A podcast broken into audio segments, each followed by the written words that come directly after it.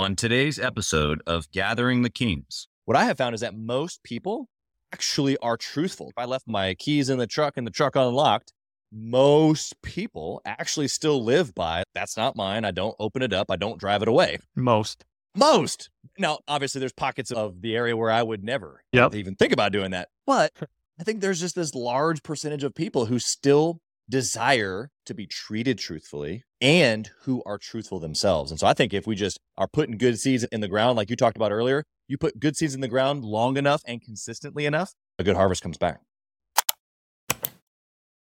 What's up, everybody? I'm Chaz Wolfe, Gathering the Kings podcast. I'm back with you here. Got a king on the king stage today, Tracy Lownsberry, my brother.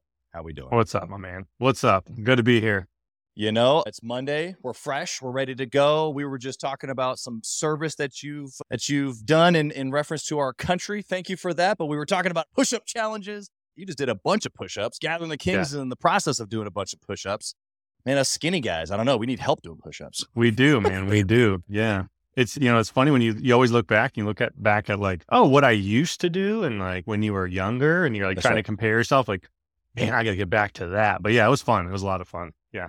It's good stuff, man. I appreciate you being here and spending time with us. What tell us what kind of business that you have? So, short story of the business is basically I'm in the insurance world, insurance and finance, and I specialize in these little things called annuities in the insurance world. And I've been going full bore at them for a few years now. Business has been booming and skyrocketing, and it's a fantastic industry to be in, but there's a lot to it. So, uh, I'm in the business for of, of offering them, but also just educating the masses, like financial advisors, insurance agents, consumers, all that. That's that's where I find a lot of my passion is. Yeah, I love it. I definitely want to get to your passion here in a second, but clear it for us. You might have a listener who's chiming in right now going, an annuity. I've heard that word. What the heck is an annuity? Yeah, Tell us. Tracy. Yeah. Well, if you Google it, you're going to find like 95% of the answers are wrong. In, in annuity as a as a term dates all the way back to like the Roman era. It's supposed to be like a stream of income is really how it was designed. Okay, for somebody. So now they've kind of insurance companies have taken it and ran with it. Now it's a product. And Sure. originally, as well, started with you know you take an asset, you turn it into cash, and then you purchase an annuity and you get an income stream from it.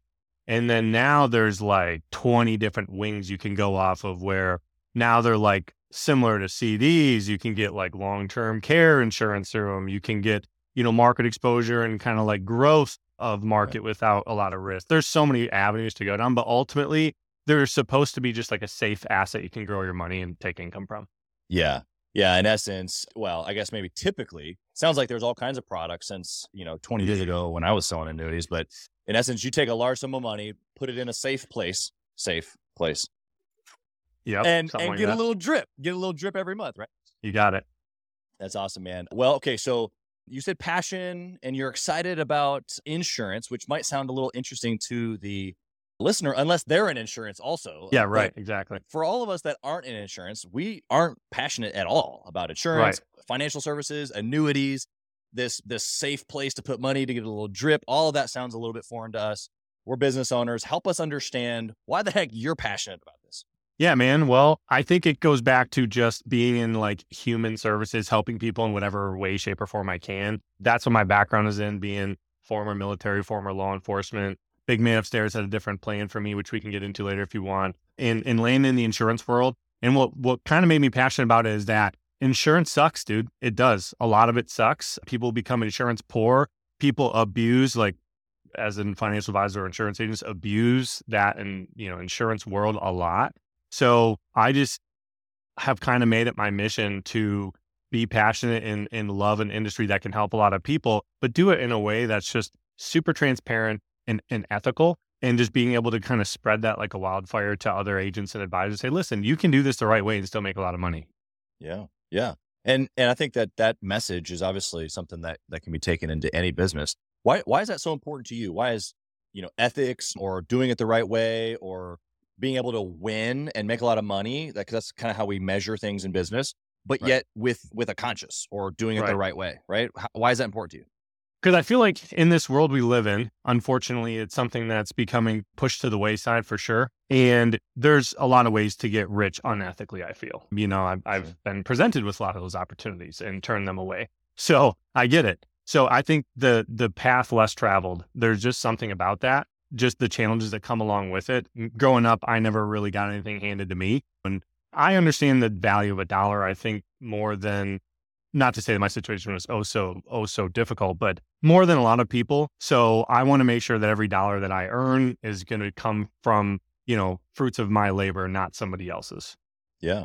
Yeah, absolutely. I, I can just from my personal experience growing up single mom family, it's not it's not that I remember, you know, a specific situation where someone took advantage of us or, you know, ethics were used in a wrong way towards us. However, you know, there's moments in time, especially in professional services.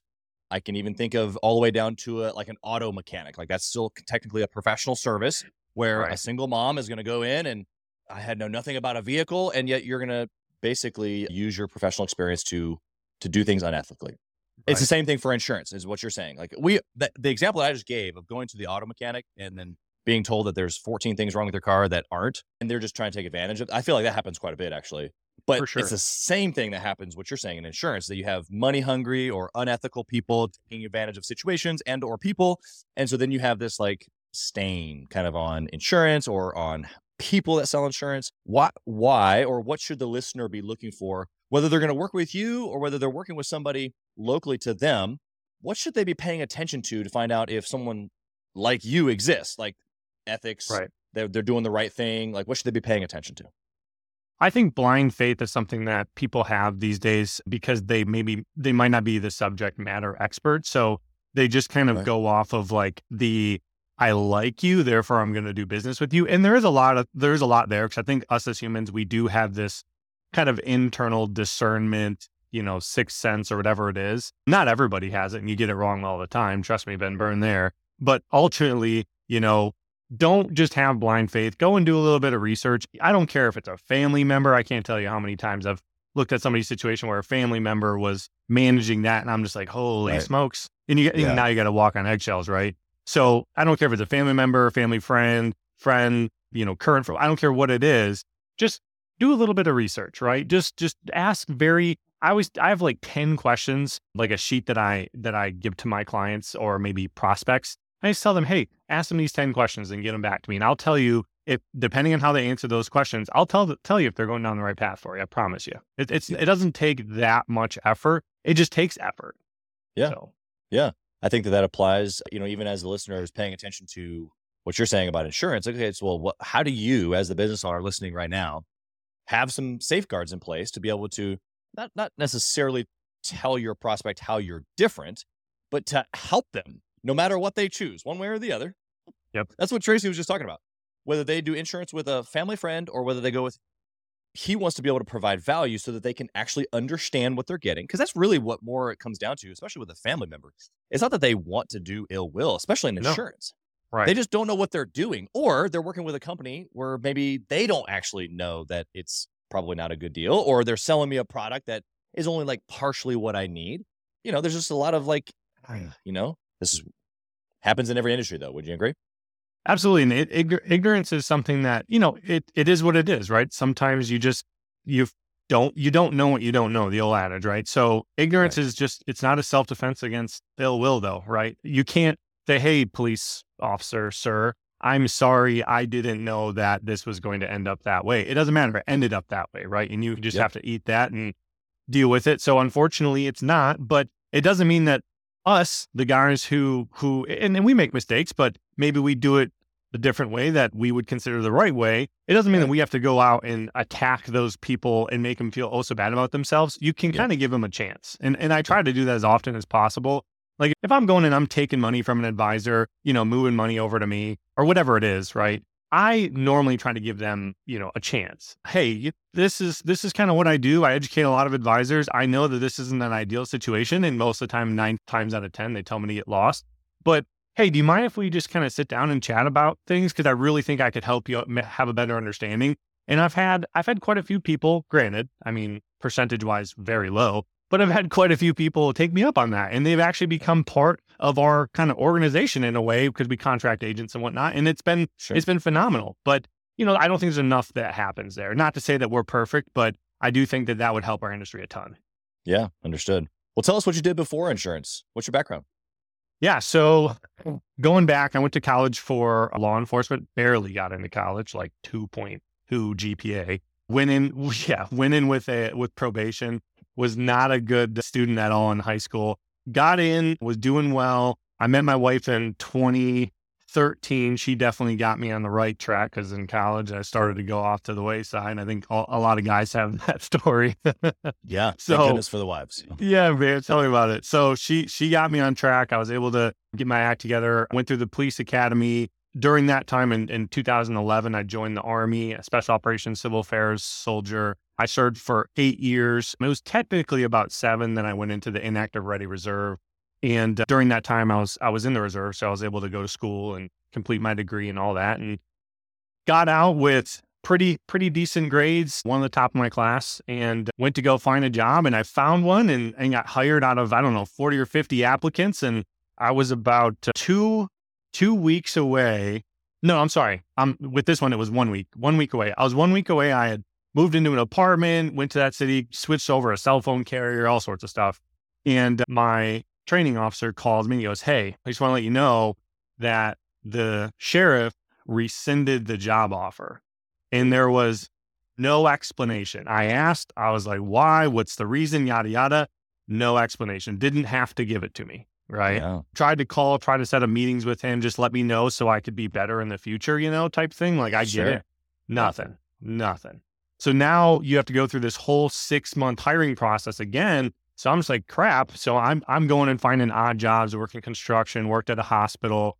Finally, you know, go through processes and I, I make it to the end and just don't get in. And I'm like, what's going on? You know, finally, it's like my last ditch effort. I move from, you know, the lower part of Michigan to back to northern Michigan, tiny agencies up here. I'm like, there's no way I can't get a job up here. Finally, find one, go through the interview process. They hire me. Now I'm I'm two weeks away from starting, and the exact same thing happens. Wow. I get a call from my training officer and says, Hey, the chief this time, it wasn't the county, it was the city, the chief rescinded the job offer. No explanation, no nothing. This one I like hit really hard. I'm calling them all the time, almost like surprised they didn't put like a restraining order against me. I'm I'm calling them all the time, like I gotta know what is going on and didn't figure it out. So ultimately, I'm a man of faith. And and I think it was the big man upstairs for sure telling me maybe that's not the path you need to be going down.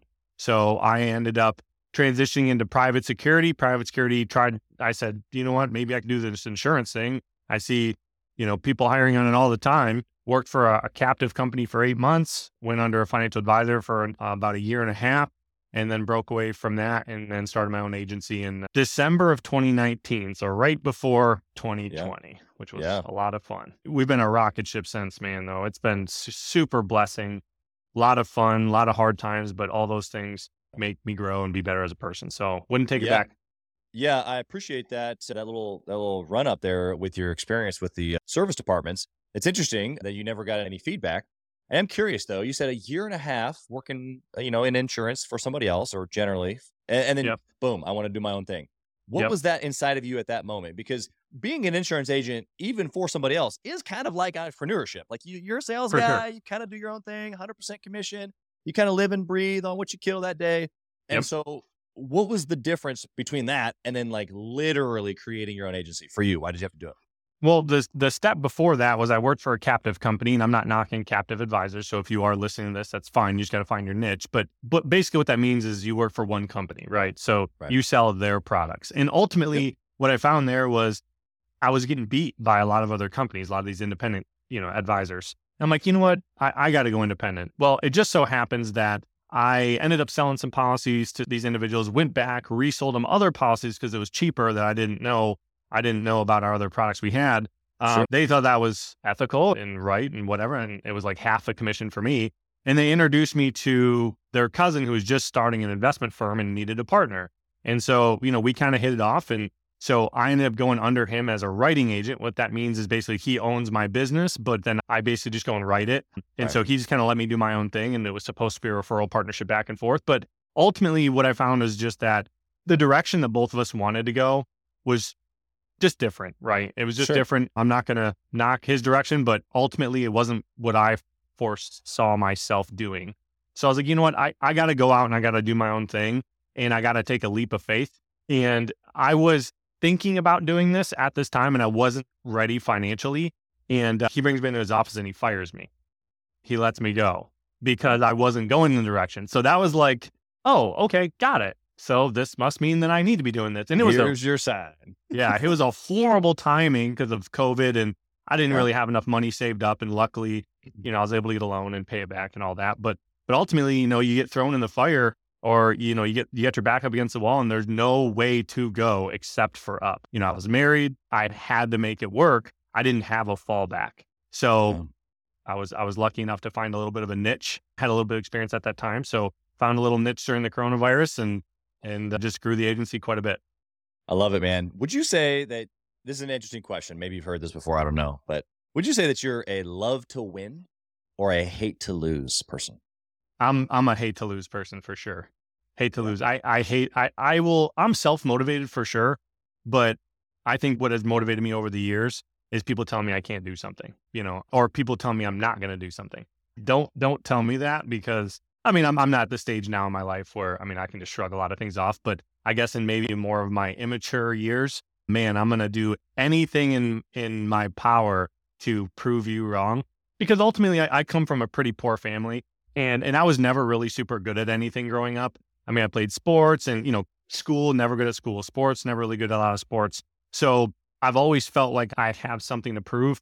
Now I'm past that, and it still comes out once in a while. But that's definitely what motivated me to get me to where I am today. Is is just proving others wrong, proving people that I can be successful as this small town kid that didn't really have a lot to offer. Yeah, I, I actually you gave a really great description there. I want to I want to help the listener understand your progression there because first off, every entrepreneur has both. We we love to win, we hate to lose. Nobody loves to lose and nobody hates to win. Like right, right, right. but but there is a there is a distinction between the two and the one is we all have the chip on the shoulder, but it's like if if you're motivated by not losing, it's the backs against the rope. I have nothing to lose. That position is what propels me forward as opposed to I'm addicted to winning. And both are okay. You just got to Right. know who you are. But what I have found is that like what you're saying is that eventually at some point you have just probably just a maturing of perspective and understanding that there's a certain game that you play in order to win so that you don't lose and you know so forth and so on so i think at some point even the the, the hate to lose folks recognize that winning is more powerful than not losing Yep. which you gave a great description of uh, it just you know probably a little bit more around ego than anything but i think that it's important for all of us at some point to carry a little chip on our shoulder you know like Absolutely. Yeah. The people that said we couldn't are oftentimes the fuel. But I, that's just the piece I want to give to the listeners that make sure it's fuel, not like a grudge or a negative emotion, because that stuff will eat you up. As opposed to just fuel, it's like they said I couldn't watch, right? Let, Yep. let it be that. Yeah, agree? that's great. Yeah, absolutely. 100%. That's awesome. That's that's great perspective. Good, man. All right. Well, let's talk about a good decision. Something that you did in these last couple of years as you've been skyrocketing the agency, like you talked about. Something that maybe we can learn from and do in our own businesses. Sure. Yeah. Well, I, I would say the first thing that comes to mind that just popped in, it's really kind of two schools of thought. So one is, and I tell my agents this, and I tell I tell everybody this, my prospects this, is that I'm probably one of the most transparent people you'll ever meet. Right. Almost to a fault. I don't want to say that because it's kind of gotten me where I've gotten to, but but I'm I'm gonna say it just for Sure. the sake of argument. Yeah. When when my business model is is super education based. So it's, you know, I'm in sales and if I don't make a sale, I don't get paid, right? But ultimately, when you have this kind of transparent educational focus, the sales come. Somebody told me a long time ago, you can't do the right thing long enough without seeing some type of positive result, right? And that's pretty much what I follow. So I would say to any business owner, and this almost seems like, well, yeah, no duh, Tracy, but no, I mean like really embrace the transparency behind what you do. Like even the behind the scenes things that businesses don't show, we show. Like we hop on Zoom meetings with clients and we'll like show them how we build out a proposal right in front of them. We show people like, hey, here's how the commissions get paid. Hey, here's how the insurance companies make money. Like all these things that are you just don't talk about, right? Yeah. We talk about it. Why? Because consumers ultimately a lot of them want to know. And I might not go down that path with everybody. And it Sure. does depend on who I'm sitting across from and kind of discerning the room a little bit. But I think transparency is so unbelievably important in what we do. And then the other one was technology. So utilizing technology in the insurance world, well, I think in a lot of businesses, we have like customer databases that we use, management software that we use, Right. you know, CRMs, right? So I use a lot of CRM stuff. You know, I love it or hate it, the whole ChatGPT thing. Kind of scary. I get it, but we're using it, man. We're using it. It's it's it's a tool to be used, and we Yeah. use a lot of that stuff. And and so technology has made it to where I don't need 20 employees. I have an 1,800 square foot office with me and one other person, and I have contracted advisors in I don't know 37 different states, and I don't know how many we're up to now. But ultimately, most of what we do, granted, very time blocked, but it's automated. Everything Yeah. is automated, right? Everything has just got its place in technology. You just have to go find it, learn it, try it, do it, right? That's right. I love it. Love that process. Yeah, I mean, ChatGPT is going to write a great show notes about you here today. Maybe not today. Somebody on my team is going to use that uh, AI tool to write a fantastic article and all kinds Yep. of good stuff about you. So, you know, I think that you're right, spot on with the technology. I think that's great. The transparency thing is hard, right? Like Yeah. we hear it and we're like, oh, yeah, yeah, yeah, be transparent. Or, oh, yeah, yeah, yeah, be authentic or genuine, be real. Oh, oh, oh okay.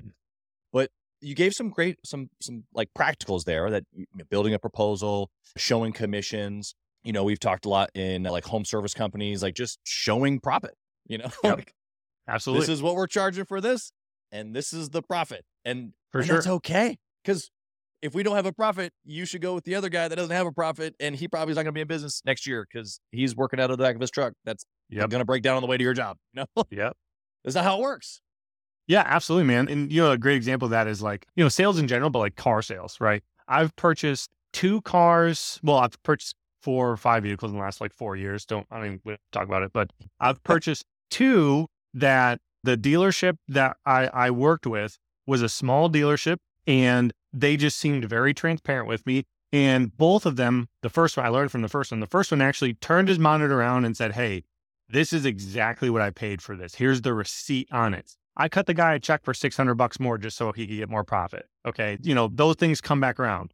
And then the second one, because of that first one, I asked him, I said, So what did you pay for this truck? And he told me and showed it to me. Here's the receipt on it. Right. And I was like, oh, okay, well, that's pretty good profit margin. Then I'll, I'll go with it. I get it. You know, just that type of transparency. Go show me a sales guy who does that. Right. yeah But it, yeah. got those guys sales. And, That's and right. ultimately, is it going to push people away? In some scenarios, you're going to find people, but probably people you don't want to work with, anyways. Right. exactly So Yeah. you, kind of got to learn and learn your audience and, and kind of move forward and, and, and you'll find success. Yeah. It makes me think of years ago, I used to sell advertising to small business owners. And, you know, I had I had a lot of people in the office that I would train. There's a couple thousand sales reps. And at, at one point I had become number one. And it was a big deal. But I, I didn't like walk around with like, you know, the the ego piece like we talked about earlier. I really wanted to help other people and people listen to my calls all the time. And one of the one of the most profound things of feedback that I would get that people are so shocked about. They're like, man, you like you tell them almost like below expectations, like actually well below expectations, and they still buy from you. Like, well, here's the deal. First off, we're talking about trust, right? Like, this is a different part of the sales process. You need to be able to build trust in unique ways along the way. But when Right. we get to the deal, because I've built trust and I'm also being like over conservative, they're they're actually they're appreciating that in me, of me, through the product, whatever. And guess what? When it happens better than that, do they love me or do they love me? I mean, uh, and they're going to send me a referral. Yes. And you wonder how I'm selling three to every one for you. Yep. It's like, dude, it's okay to just be straight, be honest. In fact, maybe go a little under. It's okay as long as the math still works. As long as it's still a good decision for them.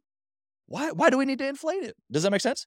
Absolutely, man. I see it all the time. And in, in the annuity world, we have products that are designed to grow based on like kind of market in it's they're called indexed annuities. I would say it's the number one problem right now with them. And it's ultimately it's it's marketing companies as well, the insurance companies allowing it. But what I could do today, I could build out an annuity illustration for somebody that basically it's like, hey, in the next 10, 20, 30 years, this is what we think is going to happen based on, and this is in huge quotes, based on history, which Right. there is none, but based on history, I could build one out today that has a 23% average return and legally show it to somebody. Right. And ultimately, just so everybody knows, an index annuity, if it's a good one, is designed to do like four and a half to seven and a half. Right. That's how wildly different it is. When we build them out, we build them out at about five. I would say if you took 100 agents, there might be one that builds it out that low.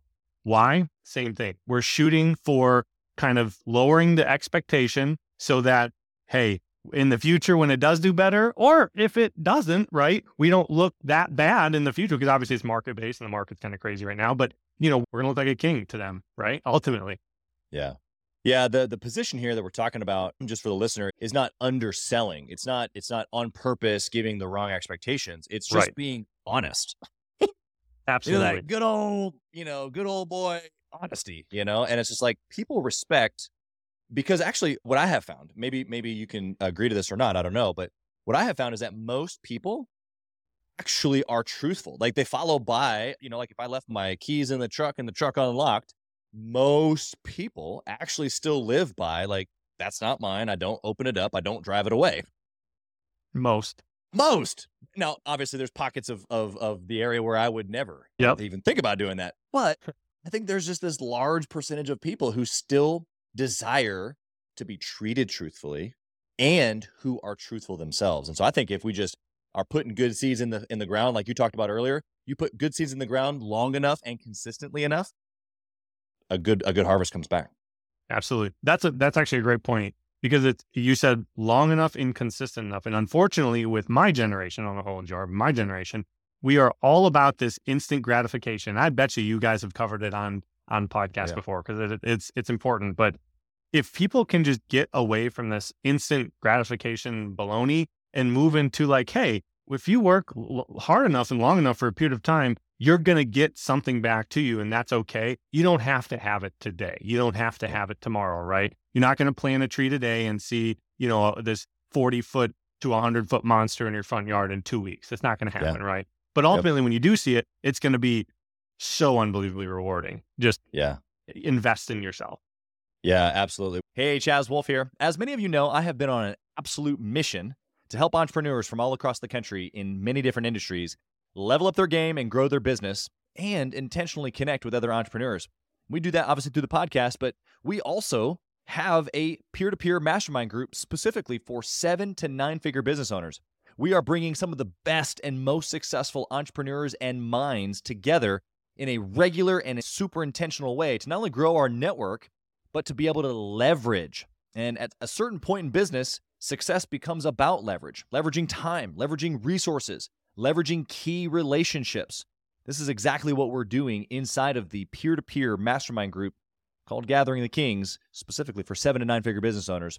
So if that's you, if you're ready to level up your seven to nine figure business even to the next level and get around other big hitters just like you, I want you to go to gatheringthekings.com, fill out a short application, and uh, it'll come to an application uh, call with me.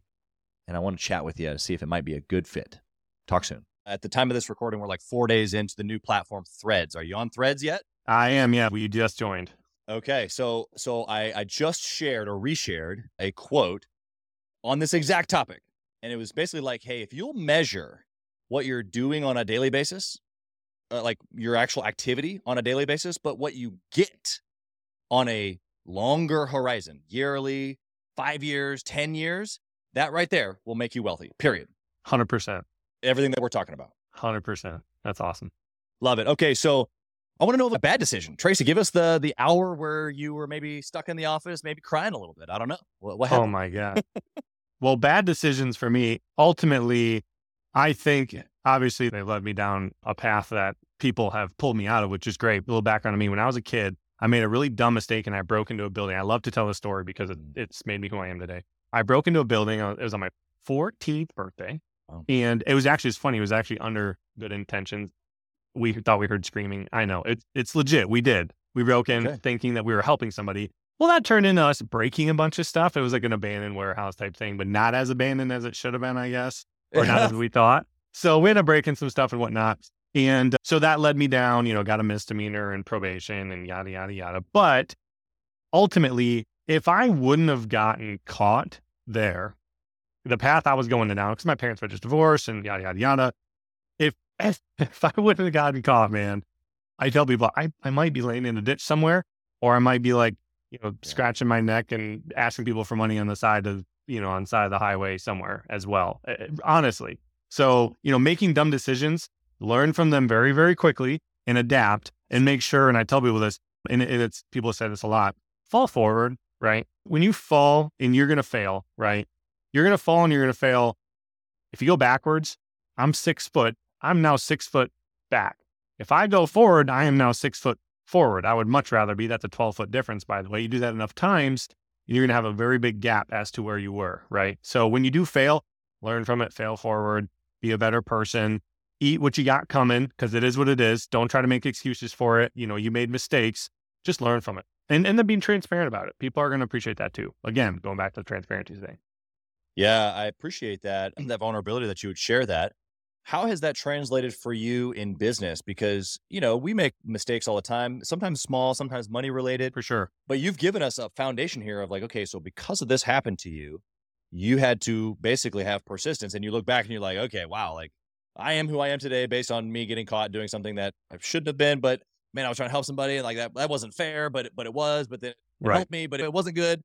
And so fast forward, you know, to a year ago and you did what? How, what, like, what happened in the business where you're like, oh, you were able to slough it off because of the past experience? You mean when I was independent? Yeah, in the agency world. Yeah, like something Okay, that's yeah. happened practically. So so practically, I will tell you that recently I made a I made a pretty big mistake where I I basically told one of my clients to do something before we were ready for it or before it was approved, thinking that like it was a slam dunk and it was good to go and yada yada. And, and I never do this ever. And in the annuity world, there's a lot of things called through suitability. And what we found was that it was not approved and I couldn't do it because of a factor that they didn't give me. And ultimately it was it was my fault. And it was about a fifty thousand dollar mistake. Okay. So it was it was a nice chunky mistake. And so I could have blamed on everybody else. I could have ran and hide. I could, you know, whatever. There was a lot of things around me that I could have blamed because there was a lot of Sure. factors there. But ultimately, what I told them is that, and this was, it was a big account, it was about a million dollar account. I, I told them, I said, I made a mistake. I told you guys to do this. Again, being transparent. I told you guys to do this and I shouldn't have. Here's the normal process. Here's where I made the mistake. And I said, let me rectify it. Now I was going to rectify it in two ways. Either one, I was going to find it was a product thing. So I was going to find a product that would make them up that 50,000 or I was going to pay them out of my own pocket, which you can do. You have to go through legal to do it, which we had full intentions to do. And ultimately what they said was, all right, Tracy, we're going to give you a chance.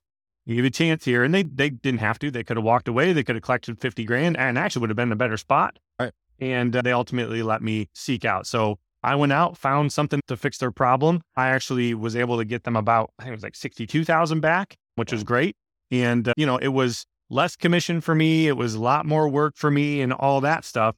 But ultimately, I think that transparency is what landed them, you know, as a client because I did make a mistake and everybody probably would have walked away if I wouldn't Yeah. have been down that path. But going back to, like I said, man, I'm probably the most transparent person you meet. And I, I, I told them that and I make mistakes, but rectify it. If that would have went another way and I wouldn't have got it, I would have paid them Right. 50 grand out of my pocket. Right. That, that also is a great segue into when you set yourself up for business, a business where you can make big mistakes like that on accident, because we all are humans, make sure you're in a, in a financial position to rectify big mistakes. Right. Yeah. I tell business owners this all the time. Don't change your lifestyle when you start making money. Keep your, keep your same lifestyle, pay off your debt, put some money in the bank. You don't have to, you know, invest it in your 401k all the time. You can have a nice chunky safety net first. You don't have to invest it back into your business super, super fast. Give yourself that safety net because ultimately, what would what would six months of income look like for you? What would a year of income look like for you? Put that Right. aside. It's very simple, kind of Dave Ramsey advice, but but ultimately, that's what's brought me down this path of like I can make mistakes and rectify them because I'm in the financial position to do so. Yeah, that's so good, man. I I want to point out for the listener the transparency that you were referring to, just in in making mistakes, is that oftentimes we forget that the entire client journey is building for this moment. And now I'm not saying that we build so that we can make mistakes. I'm saying that we are walking our client through a very intentional process, building trust, doing what we say we're going to do, you know, walking alongside of them, getting the results that we said that we're going to get, all the things. So that if if there's a moment where there's we're a human and we make a mistake, like Tracy just said, he went to him transparently. They already had a history with him of well, either he's already done what he said he was going to do, or he was trustworthy up until this moment. And so why wouldn't we give him a chance to rectify it? Why Right. would we be pissed and run the other way? And the Right. times where this has happened either to me and some of the companies I own or to some of my clients is that up ahead of that, we either didn't do a very good job or we intentionally did things or maybe didn't do things that didn't trust or that lost trust earlier. And so that way, when the bigger mistake happens, it's like, nope, sever, boom, no rectification at all whatsoever. Doesn't matter how transparent you are then because they don't believe you. Yep. you got it. So it's just it's just this history that we're building. Obviously, you've done a good job there being transparent, but it's it's not just in that moment. I want to know of a good business resource, podcast, book, event. What have you what have you invested in that has given you value? Man, well, I, I don't read a lot these days. I need to go back into it. But one book I say that has really changed how I communicate with people. It is Positive Words, Powerful Results by Hal Urban. It's not a very hard read. It's not a very, you know, thick book by any means, but it's a great one. Just speaking positivity into people and just seeing kind of how that comes back around. Ooh, man, it's just so powerful. It's so Yeah. powerful because, you know, these days you turn on the TV, you know, even these Facebook reels, YouTube reels, you know, TikTok, whatever, there's so much negativity in the world because negativity is for some reason people just like to leech off of negativity. Maybe they realize that, you know, hey, that's worse than my life. Therefore, I'll watch that. It makes me feel better about myself, but ultimately it doesn't. It actually does the opposite effect. Um, so just breeding positivity into people, in yourself, in your family, it all comes back around, man. And, and, and ultimately, us as business owners, you know, we have a goal, and that is to support our families, support our clients, support our staff, and to hopefully at some point build a legacy, right? But that all comes back to who is the number one in your life. And the number one should be, in most cases, family, right? So if you're breeding negativity in your business, guess where that's going to come back around? It's going to come back around at home. And then you and your wife aren't going to be happy, and the kids aren't going to be happy. And ultimately, you should be structuring your business in a way that positively impacts your family or just positively impacts your personal life as well, right? Yeah. That's how I try to do it. Yeah, I love it, man. That's super great. What would you say, since you just mentioned family, I, I've got a question for you about doing family or the family thing, marriage, kids, the whole nine, alongside of the business, because clearly you're obsessed. You've got an obsessive nature. We've talked about this basically the whole podcast, and we're like all in in a business. Okay, great. How do we obsess, or how have you obsessed over your wife, family, all those other things that you love outside of the business at the same time? Not giving them up, not balancing, but obsessing at the same time. Yeah, you have to be intentional with it. That's for sure, man. Intentionality is something that I probably have lacked in the past. My wife and I have been married since 2017, been together since 2013. Our son Jackson was born in 2020, and then we have twins on the way due November, right? Wow. I, yeah, identical, and they're boys. So we're gonna have three boys in our family. So Good ultimately, yes, yes, well, I'm gonna need it, man. So when you're obsessed with your business and what you do, and I am, something I used to do is when I had the time, you know, if I was putting time on my wife and we had the time before we had, you know, Jackson, I'd I'd be sitting on the couch reading articles, whatever, trying to get better and whatnot. But if you find yourself at home doing business or doing anything else other than being with your family when you're already working 60 hours a week or 50, I don't care. It doesn't have to be that much, 40 hours a week. It doesn't matter. If you're not intentional with your time, because time is a commodity you can't create any more of, right? Then you're making a mistake, right? Because you can never get that time back. So something that I, I've done recently is that my time blocks at work I've changed. So, you know, I have a calendar, you know, people can book appointments in my calendar and, and we have worked with a lot of referral partners that do that. So ultimately, and I'm in a position where I don't have to dial anymore, which is fantastic. But ultimately I just show up to work and I have appointments booked. And I used to give myself as many time slots as I possibly can to fit as many appointments in because more appointments equals more money, right? That's right. But who is that going to affect? It was my family, right? Yeah. So now I'm intentional with, you know, my Mondays, or I'm sorry, my Fridays, I come in late. My Thursdays, I come in early and then I stay late. My Mondays, Wednesdays, and Fridays, I leave early, right? So I have like these time slots and I, I never make an appointment after five o'clock now. No more appointments after five o'clock. I used to make appointments all the way up to eight o'clock. I'd have a client that says, Tracy, hey, I'm still working. Can you meet with me? No. The answer is no right? I'm sorry. I'm sorry. Hey, can you meet with you on the weekend? No, can't. I used to work almost every Saturday or every other Saturday. No working on the weekend unless I'm like really behind from a vacation or something. There's a couple exceptions there. You know, if I'm taking a huge time block with my family already. Yeah. But ultimately, being intentional with your time I think is is so important because if you can obsess at work and obsess with the time you do have, 20 hours or 10 hours, whatever it is a week with your family, whatever you can fit in of of being super proactive can Yeah. feel like 40 hours to them. Oh yeah, absolutely. Right. Yeah, there's there's levels upon levels here that Tracy's given to you guys listening here. Is that not only be optimizing on your calendar and, and giving the time to the family, but even inside of those times being intentional about what are we doing or what are we working on or are we taking a marriage course? Are we are we hanging out with the kids? Are we preparing Yep. the room for the twins? There's there's life in that, but there can be super intentionality in those moments of creating memories or just doing the thing together that is just really, really good. One other thing that you said, you made this distinction between building and and maintaining. And and there's a period of time. And maybe that's where the listener is right now, where they're building their business and Yep. they're working early, they're working late, they're working on the weekends. And I did that for years. And I still work intensely a lot. Yep. And I think every entrepreneur does. It's just you become more efficient and more dialed in, more intentional as the time goes on. And so maybe I don't need to take appointments in the evening or on the weekend, like Tracy's saying. Maybe I don't need to fill in the blank with whatever your business is at some point. But there is a building period where you can't just be hand out and say, look, I deserve X. Yeah. It's like, look, hey, you're a good person, but your finances are what's going to allow that with your family. So I That's get the right. building at least for a period of time. Make sure you get some sustainability in there, and then uh, do exactly what Tracy said because he's giving you a, a really great depiction here of I did this and that was Yep. okay, and then now I'm doing this. Would you agree with that? Right. Absolutely. Yeah. I mean, you're you're gonna have sacrifices you're gonna have to make. And you're gonna have to establish that with your wife or your significant other or whoever and let them know, like, hey, you gotta be in this with me, right? Because if they're not in it with you, man, it's it's gonna fail. They have to be in it with you. And you're gonna have to prove to them sometimes too, like, you know, that it's it's gonna work out. Sometimes that's okay, you know, with your spouse. Like, I gotta work my butt off. You have to let me do this so I can prove to you. Once we're on the same page, then that's, you know, that can be an unstoppable force.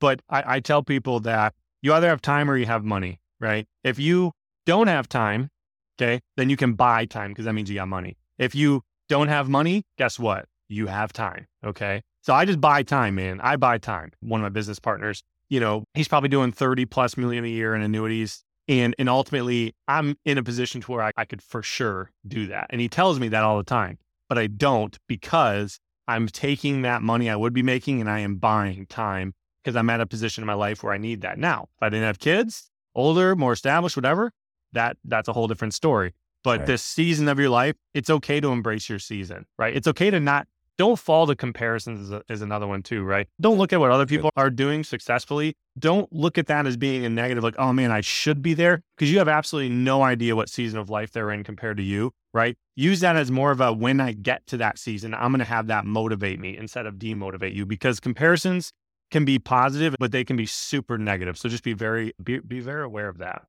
Yeah, that's good, man. I got one last question here for you, Tracy. If you had the opportunity to whisper into that younger Tracy's ear, maybe uh, maybe that fella that was breaking in, I don't know, I don't know how old he is in your mind, but you whisper in his ear, what would you say? Question, man.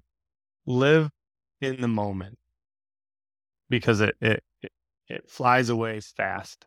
I don't remember a lot of my childhood. I didn't have like a horrible childhood or anything, but I don't remember a lot of it because I felt like where I was at is I just wasn't living in it. I wasn't enjoying it. So enjoy it while you're in it. Don't enjoy breaking into people's, you know, pole barns or whatever it was. It was a co-op building, actually. Don't do that, you dumb dumb. But but enjoy going out and playing football with your buddies, right? Enjoy going out on the boat with your family. Enjoy going to the park or going to the beach. Like live in that moment. Don't be absent. Don't wish you were somewhere else. Live there. That that's what I wish I would have done. Is that message true for the younger Tracy entrepreneur, the young Tracy dad? The, I mean, is that is that still a message that you would Still a message for me today. today. Still a message. Yep. Just live in the moment. I just I'm better at it now. But ultimately it's for sure an area that I, I struggle with because going back to, being a business owner, right? It, it's hard to turn it off, right? It's hard. So you have to be intentional with it. You have to work on it. So let's live in that moment, man. Live in that moment. Keep your brain separated, your work brain and your personal brain separated. Whatever you have to do to get there, get there. Yeah, it's good stuff, man. Tracy, how can the listener find you? Obviously, you can help them with a plethora of, I'm sure, insurance uh, needs that they might have, including your specialty annuities and a drip of income. But where can they find you? Also, too, if they're just an entrepreneur and they want to pick your brain because you've said some things here that they resonate with, how can they find you that way? For sure. So, two schools here. So, if you are entrepreneur or business owner or in the insurance world or whatever, a couple areas you can find us. One is you can just email me support at theannuitygiants.com. That's more of our education brand for advisors and agents. You can find our group on Facebook. It's called Annuity Giants on Facebook, largest social media group for annuity education out there currently. You can, if you are a consumer, my brand on the consumer side is called Up North Retirement Northern Michigan. You can find us upnorthretirement.com. We have a, a, great video series on there called the Annuity Information Center. So if you want to learn, go in there, watch the video series. And if you are on an insurance agent, and that's email is tracy at upnorthretirement.com. I know I got a bunch here. Okay. So just, yeah. just bear with me. Um, okay. And then put them all in the show notes too. and then last one here, if you're an agent that is struggling and you want some, some solid, just, you want to be with the right people. And I'm not a recruiter by any means. I actually got into that role more like by, you know, people being you know, proactively seeking me. We actually created a course and it's just go to theannuitygiants.com, check it out. It's just a way for you to get to A to Z to just help do things the right way. And that's something that we really pride ourselves in. Yeah, love that, man. Lots of ways to get in connection with you, lots of ways to, for you to be able to serve people listening here today. Thank Absolutely. you for not only just being here, but just telling your story and uh, your journey along the way. I hope that the, the upcoming change of twins, twin boys going to three under the age of probably two or whatever. You know, under the age of three, yeah. under the age of three. There you go. It's going to be a lot, but uh, blessings to you, your family, you. your business. Thanks for being here, brother. Thank you. Thanks for having me. Thank you for listening to Gathering the Kings today. I hope that you were able to pull out a few nuggets to go apply into your business right away. More importantly, though, I hope that you're realizing that it takes more to be successful than just being by yourself, doing it all on your own, carrying the weight all by yourself. What I have realized, not only in my own journey from multiple businesses and multiple different industries, and now interviewing over two or 300 other very successful seven, eight, and nine figure business owners, is that it's tough to do it alone. And so Gathering the Kings exists to bring together successful entrepreneurs. In fact, we are putting together 1,000 kings, specifically who are grateful but not done. We're intentionally assembling kings who fight tooth and nail for their business, family, and communities. And here's what we believe that in the pursuit of excellence in those areas, that it ignites within us the responsibility to govern power and forge a lasting legacy. So if that relates and, and resonates with you, and you know that you need people around you, sharp, qualified, other very successful business owners, I want you to go to gatheringthekings.com. I want you to take a look at what we're doing and see if it makes sense for you to be part of our pursuit to 1,000 kings. Talk soon.